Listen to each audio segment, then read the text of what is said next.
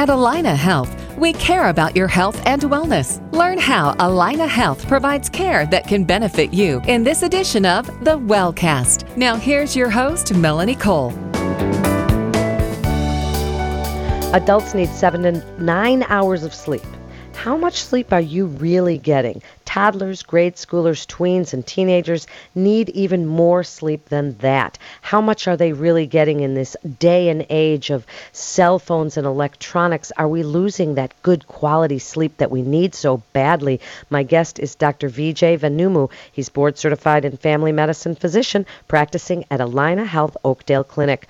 Welcome to the show, Dr. Vanumu. Tell us why is sleep so important to our overall health?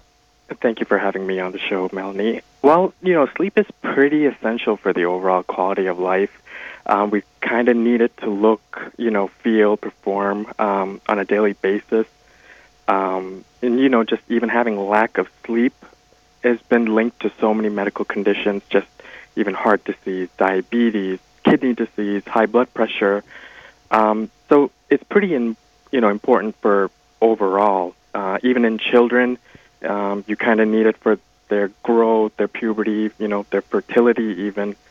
Um, it's sort of that time where, you know, growth hormone is released the most and, and kind of boosts, you know, muscle mass and repairs skin cells and um, even for our immunity. You know, it's one big reason why we always advise a good rest, you know, when we're all fi- fighting the common um, colds or infections. So, what are our bodies doing while we sleep? Is this a passive event, or are they really busy repairing, growing, healing? Oh, for sure. This is definitely not a passive event. We're talking about sort of a dynamic process. Um, and it's really it's a period of restoration. You know, this is sort of when our muscles are repairing itself. You know, tissue growth is happening, and uh, most importantly, importantly, sort of involved in memory function. Um, this is sort of where the steps in learning are, are made solid, you know, and, and stronger, and you're making neural connections, you know, that kind of form these memories. So consolidation is, is really big. Um, and, you know, it's also involved in what I mentioned in a lot of the hormones, kind of controlling your growth and, and appetite, to, to mention a few. People have heard about REM sleep. Give us a quick synopsis, if you would, just a little tidbit about what that even means. Sure. So, you know, physiologically, these are sort of the cycles that are happening during sleep. And uh, most people have probably heard about REM, which is, you know, rapid eye movement, and uh, NREM, which is non rapid eye movement. So, more majority of our sleep is actually uh, NREM, which is the non-rapid eye movement, and it sort of goes through four stages. You know, one, two, three, four. One just being, you know, kind of that light sleep. You're just falling into it. Stage two being, you know, the body temperature drops a little bit. Uh, you start becoming a little bit more disengaged from your surroundings. Um, but at this point, your heart rate and breathing are still regular. And then, kind of stage three and four is sort of the deepest and most restorative sleep. So, this is actually where your blood pressure starts dropping. You start breathing a little bit more slower. Your muscles get a little bit more relaxed. So, you know, you could imagine this would be um, the best time to, you know, for your body to um, allocate resources for energizing the body. So, this is actually where blood supply, you know, is increased to your muscles and uh, kind of used for tissue growth and repair, um, and hormones are released at the same time. And then you have the rapid eye movement which is sort of about 25% of your night. And um, this is kind of recognized where dreams start happening and the brain is a little bit more active, immobile, you know, your body, and uh, a little bit more relaxed. So there's a whole lot going on during sleep, uh, and it's, it's absolutely nowhere near um, a passive event. So children need a lot of sleep, but in this day and age, Dr. Vanumu, they are not getting enough. I'd like to jump right to the fact of some tips that you can give parents listening on getting their children's, their toddlers, their tweens, and then, of course, their teens to mm-hmm. get a better night's sleep? Absolutely, and this has kind of become a pretty big issue recently. And my big tip is you have to establish a system. Um, sort of in this day and age of screens, you have to cut down on screen time. So we're talking about video games, iPads, TVs, cell phones, um, those few hours before bedtime. And um, you know, researchers actually found that the wavelength of light, you know, emit, emitted from these screens um, actually depresses your melatonin levels, which we need to start our sleep cycle. So pretty much just a half an hour of TV before bed um, can keep your child up almost an extra two hours.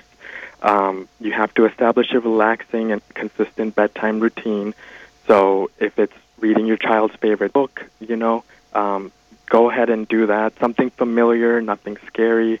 Um, and if there are any sort of bedtime fears and, and reassurance doesn't work, um, you can go ahead, you know, get those special toys for protection, a flashlight, a toy, you know, an air freshener as like sort of a monster spray or something like that.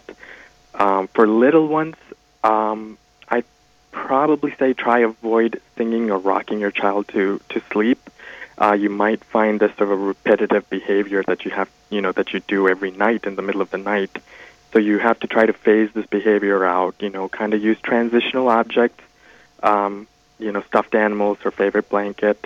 Um, keeping the room a bit cooler can also help promote a deep sleep, and um, kind of the biggest one being overscheduling a lot of children these days have a lot of extracurricular activities they do after school, you know, sports, music, karate.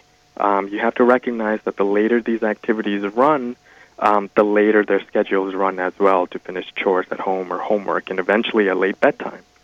Um, and lastly, you know, actually look out for sleep disorders. You know, sometimes even after our best efforts, um, some children have genuine sleep disorders, you know, such as night terrors or nightmares. So something you have to get your child's doctor uh, involved in.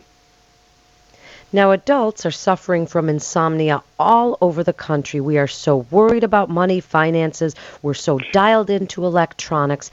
Give sure. us your best advice on sleep hygiene for adults. And does a glass of wine before bed help you fall asleep or hinder your falling asleep? well, the rule of thumb is uh, no caffeine, no nicotine, and no alcohol before bedtime. Um, and you have to keep in mind that um, even chocolate has a little bit of caffeine in it as well. So these are all things that can um, affect your sleep. When you are talking about sleep hygiene, you're you're talking about establishing good sleeping habits, pretty much. So that's you know saying maintaining a regular sleep schedule. So sleep at the same time. You know, get up at the same time, uh, and this is even in uh, on weekends. You know, sleeping um, sleeping in sort of resets your sleep cycle and makes it that much harder to wake up early morning. Um, sleep only as much as you need to get the best rest. Um, you know, don't smoke, um, especially in the evenings. Um, if you can avoid, um, use your bed only for sleeping and sort of intimate moments. So you, you shouldn't read in bed, no TV, music, laptops. As I kind of mentioned earlier, um, even exercising daily, about you know five to six hours prior to bedtime, um, can help. Uh, avoiding naps during the day helps, and uh, finally staying away from uh, um, sort of large meals close to bedtime. Um, these are all sort of contribute to a good sleeping, you know, pattern and, and habits. In just the last minute, Dr. Vanumu, please give your best advice on when people should go to a doctor if they think that they are suffering from sleep disorders. Sure. So we're talking about, you know, all these points that I've mentioned about sleep hygiene. You know, you've kind of incorporated all these points. Keep in mind, you know, stress can be a big thing, and as you mentioned, you know, uh, stress at home, work, financial. Um, these are all things you should look for, and these are all things that if they affect your daily activities and your daily life and, you know, how the rest of your day goes, these are definitely, this would be definitely a time to go and see your doctor about, you know, even non uh, medication and medications that you might need to use. It's great information about the true importance of a good night's sleep. And if you are experiencing any of these red flags that Dr. Vanumu has pointed out, then be sure and visit your local doctor and get great information about the ways to get your best night's sleep. You're listening to the Wellcast with Allina Health. And for more information, you can go to allinahealth.org. That's allinahealth.org. This is Melanie Cole. Thanks so much for listening and have a great day.